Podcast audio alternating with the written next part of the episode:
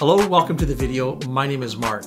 Sometimes investment concepts can be difficult to get our heads around. They can be difficult to, to remember and have a frame of reference. So when we're, when we're faced with an investment decision, we have some way of forming a foundation or shaping that decision. I have found over my career that A, analogies work very well. There's something that we can relate to that just helps transfer a thought over. One of the things that I've used over the years has been sports analogies. It seems to be we all talk about sports. Now, whether you're a big sports fan or not, you're going to know sports analogies. And today we're going to be using that technique to help cement, hopefully in your mind, something that's very important. We're going to be using two sports analogies, and we're going to start with what was known back in the day as Linsanity. A young player named Jeremy Lin came off the bench. Now, he was a bench player for the New York Knicks. He was averaging just over three points a game so far in that season. I don't know how many minutes he was getting, but not a lot. For circumstances, I can't even remember exactly what happened. He was thrust into the uh, point guard position, and he ended up taking the Knicks on a seven-game winning streak. And during that time period, he was hitting, you know, three-pointers, step-back three-pointers. He was hitting buzzer beaters, making some amazing no-look passes. He was a, he's a, a small, exciting player. And this kind of took the sports world by storm. In fact, even, it, you know, kind of expanded beyond the sports world, and the news were covering it just because this is so unusual. And, you know, it was really exciting to watch. If you had been able, I'm going to just tie it to investing. If you had been able to invest in sports players back in the day, so you could say, let's say you're forming a portfolio of basketball players, I can guarantee you that the hot commodity of the day would have been Jeremy Lin. You know, kind of like today when you're building a portfolio, what are the hot commodities? Well, Bitcoin's a hot commodity. Uh, a few, I guess a month or so ago, GameStop was a hot commodity. A lot of the high-flying, you know, ARK investments, the, the high-flying tech companies are hot commodities. There's a parallel between that and what's happened, what happened in the day with Jeremy Lin. By nature, we as humans are drawn towards the exciting thing, whatever's happening that's sort of, I would call it almost a shiny object. And so it would be natural that if you were forming or building that N B A portfolio of players, Lin would be uh, right at the very top of that, like we're seeing today. My question, though, is how smart is that? I'm going to argue that would be stupid. You take a player who is uh, very average at best, has a hot streak. Now, during that hot streak, what are the odds that that's going to continue? What are the odds that if you put, you know, go all in on this player or substantially take a, a chunk of your investing money and put it on that player, there's a large chance of failure. What about the port, the other, the rest of the portfolio? What about if you know if you're building this N F L, this N B A team back in the day? What about players like Dwayne Wade? Uh, what about players like Tim Duncan? Kobe Bryant was playing back in the day. You'd have Kevin Durant, a whole bunch, and many more, but a whole bunch of blue chip N B A players that you could rely on to put up points night after night. Uh, not to necessarily go on hot streaks, but be consistent and pay dividends in a, a metaphoric way constantly, every game, every week, every month, every season, with a very low likelihood that that production is all of a sudden going to stop. So the comparison to an investment portfolio is very similar. If we if we switch from basketball to, to investing, you can't build a portfolio of the high flyers. You need to have the reliable, the dependable. You need to have the companies that are going to put up points, or in this example, in this in this analogy, pay dividends, create returns month after month, quarter after quarter, year after year. Companies like, you know, the Royal Bank of Canada, companies like, you know, Coca-Cola or Johnson and Johnson. These aren't as exciting as the player of the day, but man, if you're building a portfolio, this is important. Now, don't get me wrong. I'm not saying that you should never invest in these companies. And I know right now, I'm just going to use Bitcoin as an example. It's gaining a lot of traction. Even a year ago, it was extremely speculative. I would still argue it's speculative, but it's becoming more mainstream and there's becoming more ways of investing in Bitcoin. I'm not saying you should absolutely take zero percent of your money and put it into Bitcoin. Just like I would say, hey, go ahead and buy shares of Jeremy Lin back in the day, but a small percentage of that portfolio that, that you're using to form that team. If you feel right now, I mean, heck, even if we go back to the GameStop, GameStop, uh, you know, debacle, I would call it.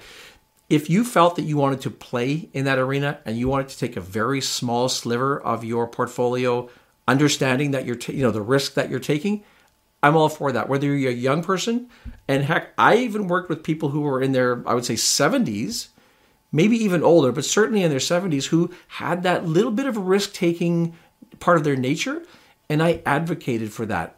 The key is, though, that's money set aside from what you're going to need to develop your financial security.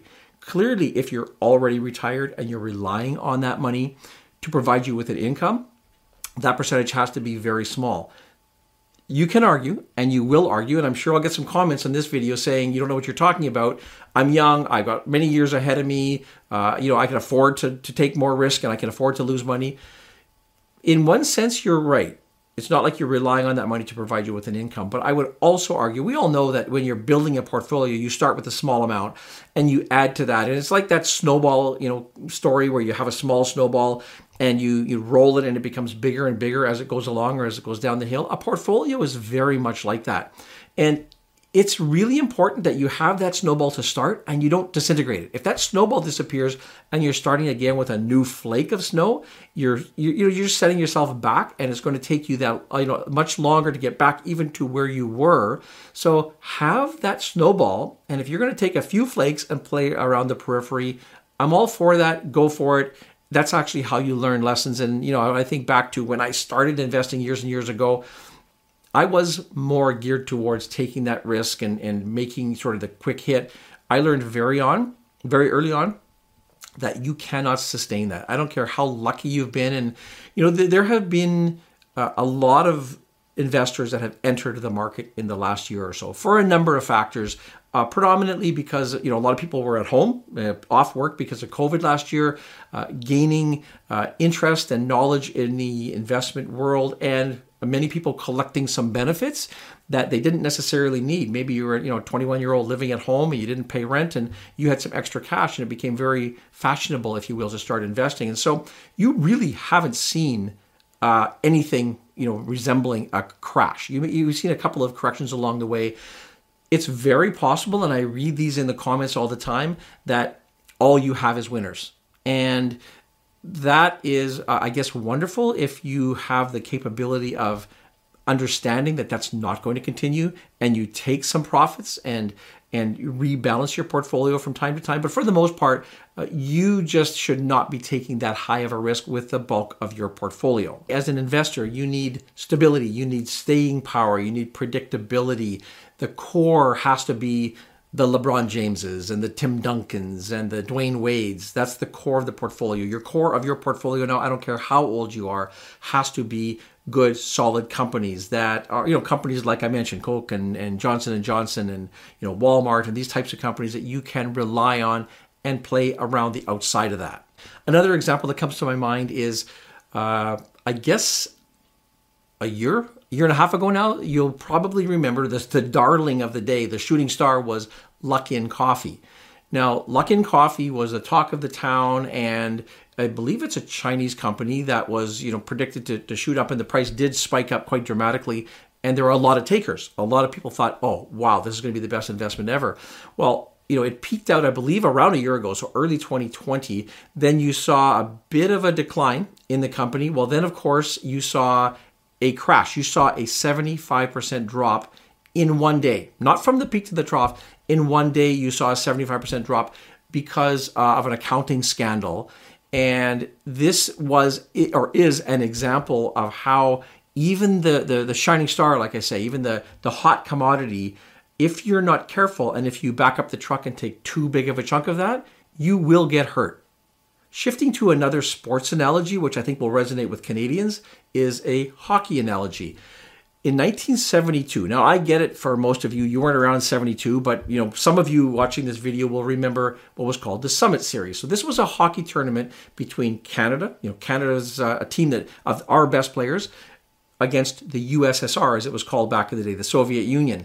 This was, I mean, back in the day, there was this sort of Cold War between the North North America and, and, and um, Russia, and the Russians were this sort of mysterious um, type of, well, the the the, um, the country in general. The hockey team was known for be, being very talented. I don't even think hitting was part of the game. If it was, it was more sort of like the old timers play here where you, you brush against each other. Whereas, of course, in Canada, our hockey f- style was very tough. You know, the tougher the team, the more chance you had to make it, you know, through to the to win the Stanley Cup. The expectation was that Canada would go in and just rout these Russians.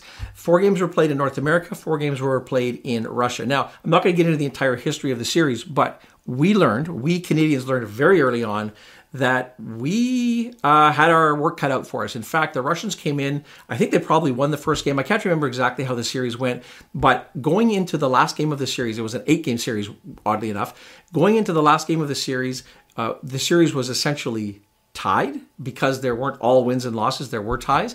The winner of that game would win the series. I'm going to introduce a player named Paul Henderson. Again, if you're fifty-five or older, you probably will know who Paul Henderson is. Probably only because he scored uh, what it would be basically be considered to be the winning goal of that series. He had uh, he was a, a good player. I mean, he made the national team, but he wasn't one of the superstars of the, of the day. He came out of sort of that low level of that upper tier, and he went on a, I would say, a three-game streak where he scored goals that were uh, monumental, that they were instrumental in the outcome of each game. I'm going to play a short clip here, and this is the clip of him scoring that goal back in seventy-two. And, um, well, you watch it, and then we'll talk about it after the clip. Over the Afghan, and the Cornwallier has it on that wing. Here's a shot. Henderson made a wild stab, Wharton fell. Here's another shot, right by the score. Henderson has scored for Canada. Henderson right in front of the net. And the fans of the team are going wild.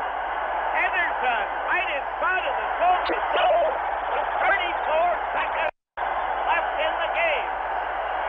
An absolute mob scene over Paul Henderson, as there should be.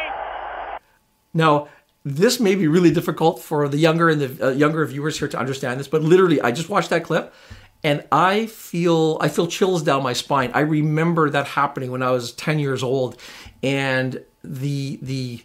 Uh, eruption of Canada. The, the, the Paul Henderson became a uh, a national hero almost during that time.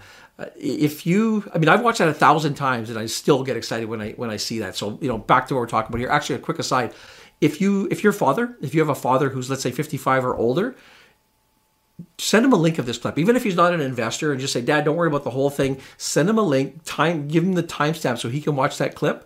And I assure you, he'll have some stories to tell. And, you know, if you've got a few minutes, let him recall, you know, back in the day, because that was a really exciting time for Canadians in general. The only thing that I can think of that compares to that from a national sentiment, and you will probably be able to relate to this, although it was ten, eleven years ago now, at the twenty ten Olympics in Vancouver in the gold medal hockey game, when Sidney Crosby scored, I guess, what's called the golden goal. And, you know, we'll if, if you watch that game, you'll remember that, and you'll probably have for the rest of your lives, if you're a hockey fan, uh, that feeling, that memory. And so imagine having that double now for some of us who were around back in the seventy-two series. So those are kind of, uh, I guess the difference between that is Paul Henderson was a an average player who, you know, had this amazing little pop, whereas Sidney Crosby, of course, has had a, a hallowed career. And so you'll remember him for other reasons in addition to just that. In this video, I've talked about uh, Jeremy Lin, I've talked about Sidney Crosby, I've talked about Paul Henderson, and I've talked about Bitcoin and um, of uh, Luckin Coffee, uh, GameStop earlier in the video. I've talked about companies that have had huge spikes today, and we don't know where those are going to end up. When this happens again to you, this is sort of where everything ties together. If you can remember, just identify for most of the viewers, identify with Paul Henderson or identify with Jeremy Lin. These are players who were good. They, they were good at their craft, but they weren't elite level. A lot of companies out there are good, but they're not the elite level. They had a spike in their notoriety at the time in a positive sense, just like a lot of companies out there will have a spike in their notoriety. That doesn't mean that they are a good long-term investment. And if you jump off the ledge, if you take too big of a risk, uh, as I said earlier, this is going to come back to haunt you as an investor. Always keep in mind that you have to have the base first, and then you play with these types of companies around the edge of that. You never lose sight of your objective by the shiny objects that, that will inevitably come along. I mean, there's, the, history is riddled with these enticing And of course, you know, we have this, you know, fear of missing out syndrome that you feel you're going to be the only one in the block. And especially if you're looking at comments on the YouTube videos. And I see these every day where, you know, disregard all the old wisdom and disregard the fundamentals of investing because you don't know what you're doing. You're going to be left behind and you will regret this. And this, and these are emotional Uh, emotional uh, catalysts that make us make decisions that aren't in our own best interest. Bottom line, you need a blueprint. You need to have a strategy that shows here's what I'm going to do as an investor. Here's who I'm going to be at my core. And that might include taking some flyers. It should include a limit. What percentage of your assets or what dollar amount, but preferably a percentage of your assets that I'm willing to, you know, take that risk with, willing to lose. It's, if that's part of your blueprint, no problem at all, go for it. But know who you are. Have the strategy in place so when the next one comes uh, along, now whether that's, you know, I know Air Canada is probably going to be very popular today because the government just announced the sort of the takeover deal there where they're going to bail them out and, and take a, an ownership interest. So I, I'm sure that the stock's going to be volatile in the mean, in the near term. Don't just go out and buy shares because you read somewhere on a comment that this is the thing to do. Understand how to invest. It always comes back to the basics. Agree with me or disagree with me. I, you know, I got a thick skin, and if you say to me, you don't know what you're talking about, you've lost it, and this time is different, you know, we hear that from time to time, then I, bring it on. I'm willing to hear that. If you are a younger investor in particular, I really love seeing the wisdom of the twenty-year-olds or the twenty-five-year-olds who have started investing and get it. They say, I'm going to put some of my money into, you know, the, the blue chip, the core investments. That's going to be the engine of my portfolio. But you know what? I still want to play. No problem with that at all. Uh, leave those comments. I'd like to, I always love reading the comments from the younger investors who can share that wisdom.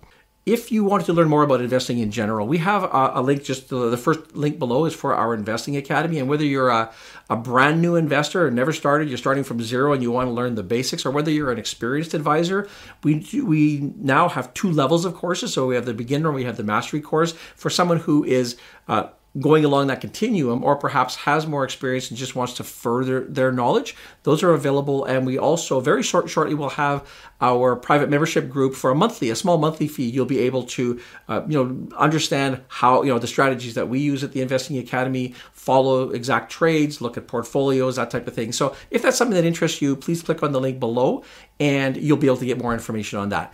That will uh, wrap it up for this video. As always, I truly thank you for watching. Uh, it means a lot that you would you know, watch the videos in the first place, and especially if you're still watching at this point, we really appreciate that support. You know, just give it a quick thumbs up before you head off, and we will see you in the next video.